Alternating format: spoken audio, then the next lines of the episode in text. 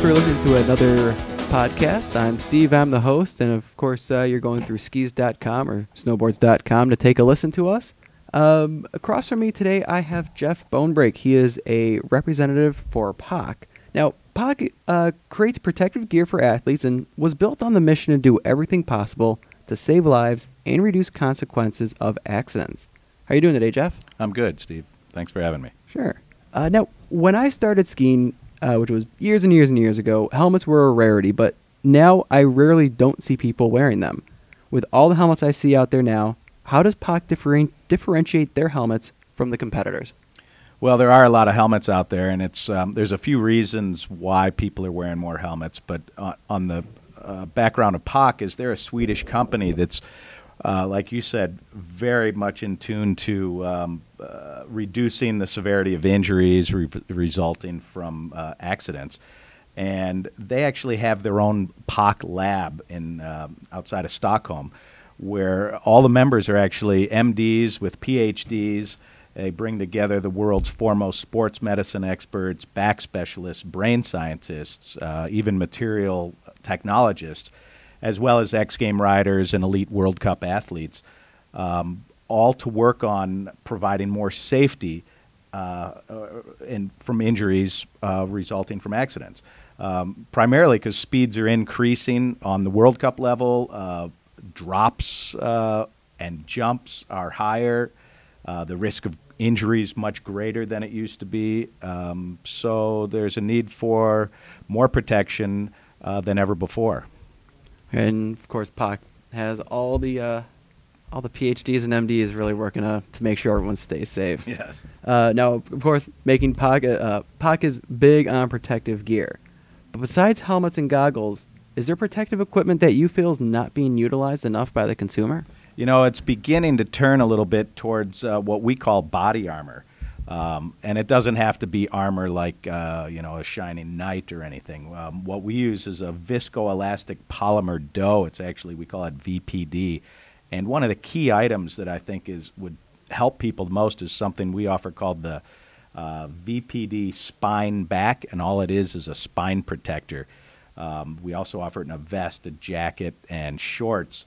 Um, but this material that it's made out of, it's a, it's flexible, it's lightweight, uh, it does breathe, and most importantly, it's multi-impact.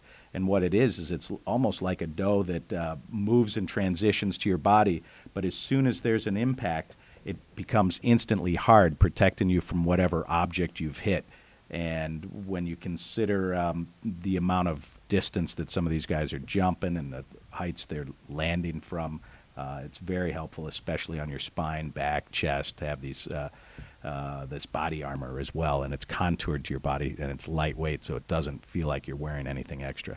Okay. Uh, now, I'm, I mostly ski kind of uh, blue squares. I do go to uh, black diamonds. If I'm feeling I've done really well, I might even do a double black diamond.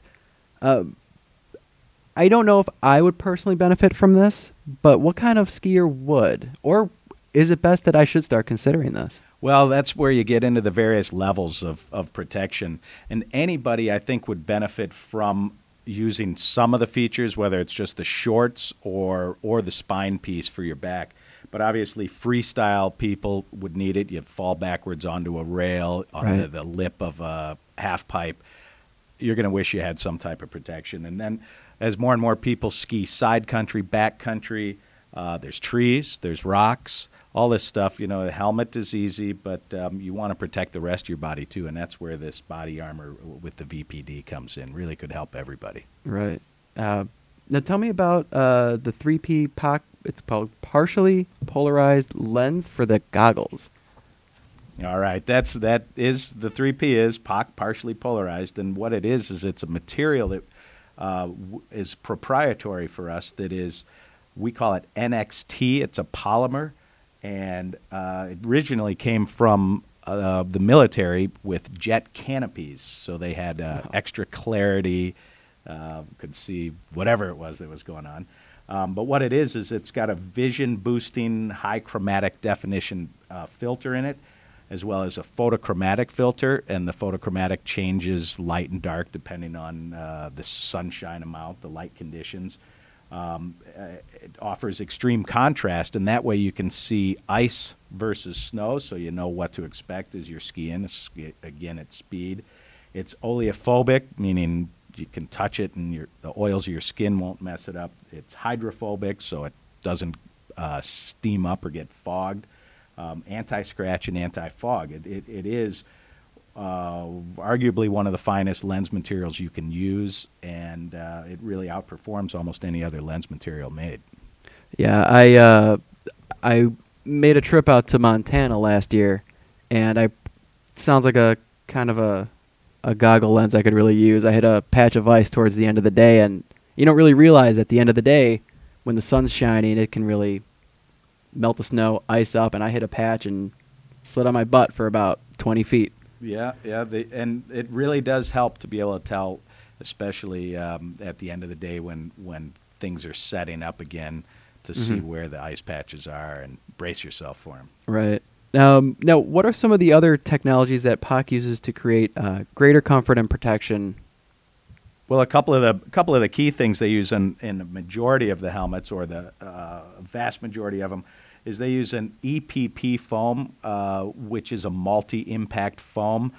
Uh, it's way safer as far as uh, it can handle multiple impacts.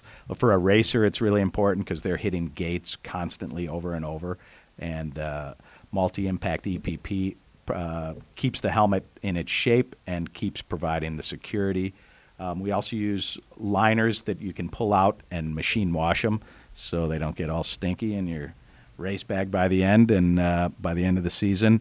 And, f- again, for protection, we also use an Aramid or Kevlar shield that can be a couple different ways. It can cover the entire helmet, or it can be a bridge, and uh, that gives the, the helmet structure, uh, strength, lightweight, and any type of penetration um, uh, proof. It, it's, it gives it penetration uh, properties so that you don't have to worry about sticks and things going in and poking through. Hmm.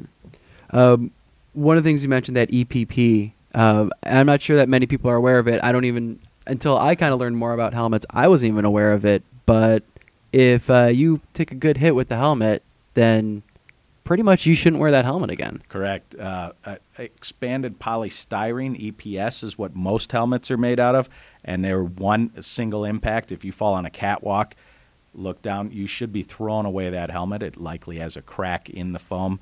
But with E P P, which we use on all our top line and race helmets, uh, you can continue to bash that helmet, and uh, it will maintain its shape and rebound and provide you with uh, a lot longer life. Excellent. Well, Jeff, thank you very much for your time today. And uh, again, everyone, thank you for listening. Check out P O C on skis dot com and snowboards dot com. And uh, stay tuned for more podcasts.